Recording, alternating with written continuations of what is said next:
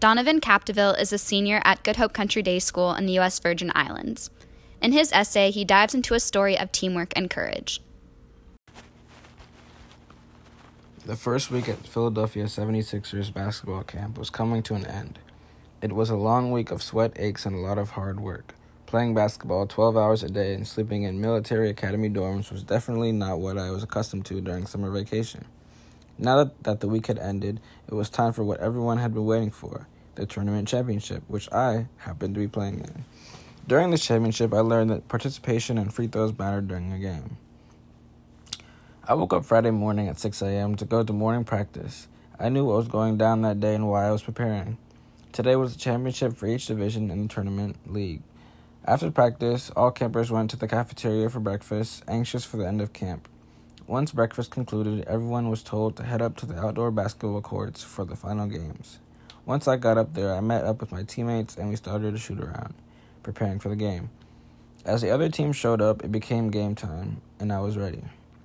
As our final game started, I was confident yet nervous. All of our practice and games had led up to this point. The whistle blew and the ball was up in the air. The other team got the tip and they had the first possession of the game. Both teams were scoring up till halftime, maintaining a close score. We knew we would have to stop them from scoring to keep our small lead. Still, leading into the third and the fourth quarter, we managed to get a solid lead. As the game came near to ending, the other team knew they would have to get on a run, and they did. They scored consecutive shots, bringing them two points within our score with 10 seconds left on the clock. We went into our final timeout, and our coach told us that all we would have to do was hold the ball. As we inbounded the ball, it became a lot more difficult to maneuver because the other team had put on their full court press. One of my teammates had the ball around half court and was surrounded by defenders.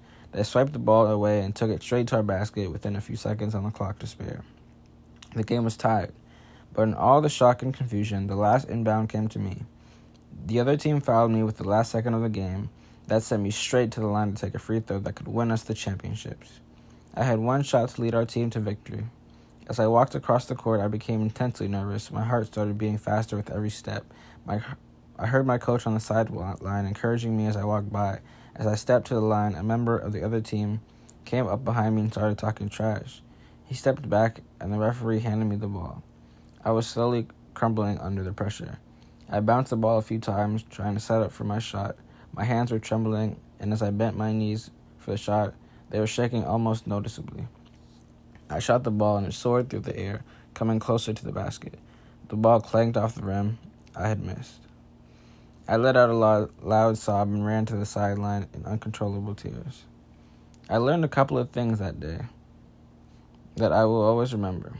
Free throws can win games, or in my case, lose them. No matter how much you try to stay out of the way in a game and try to stay in the background, your talent in a team will always prevail because a team is only as good as its weakest link.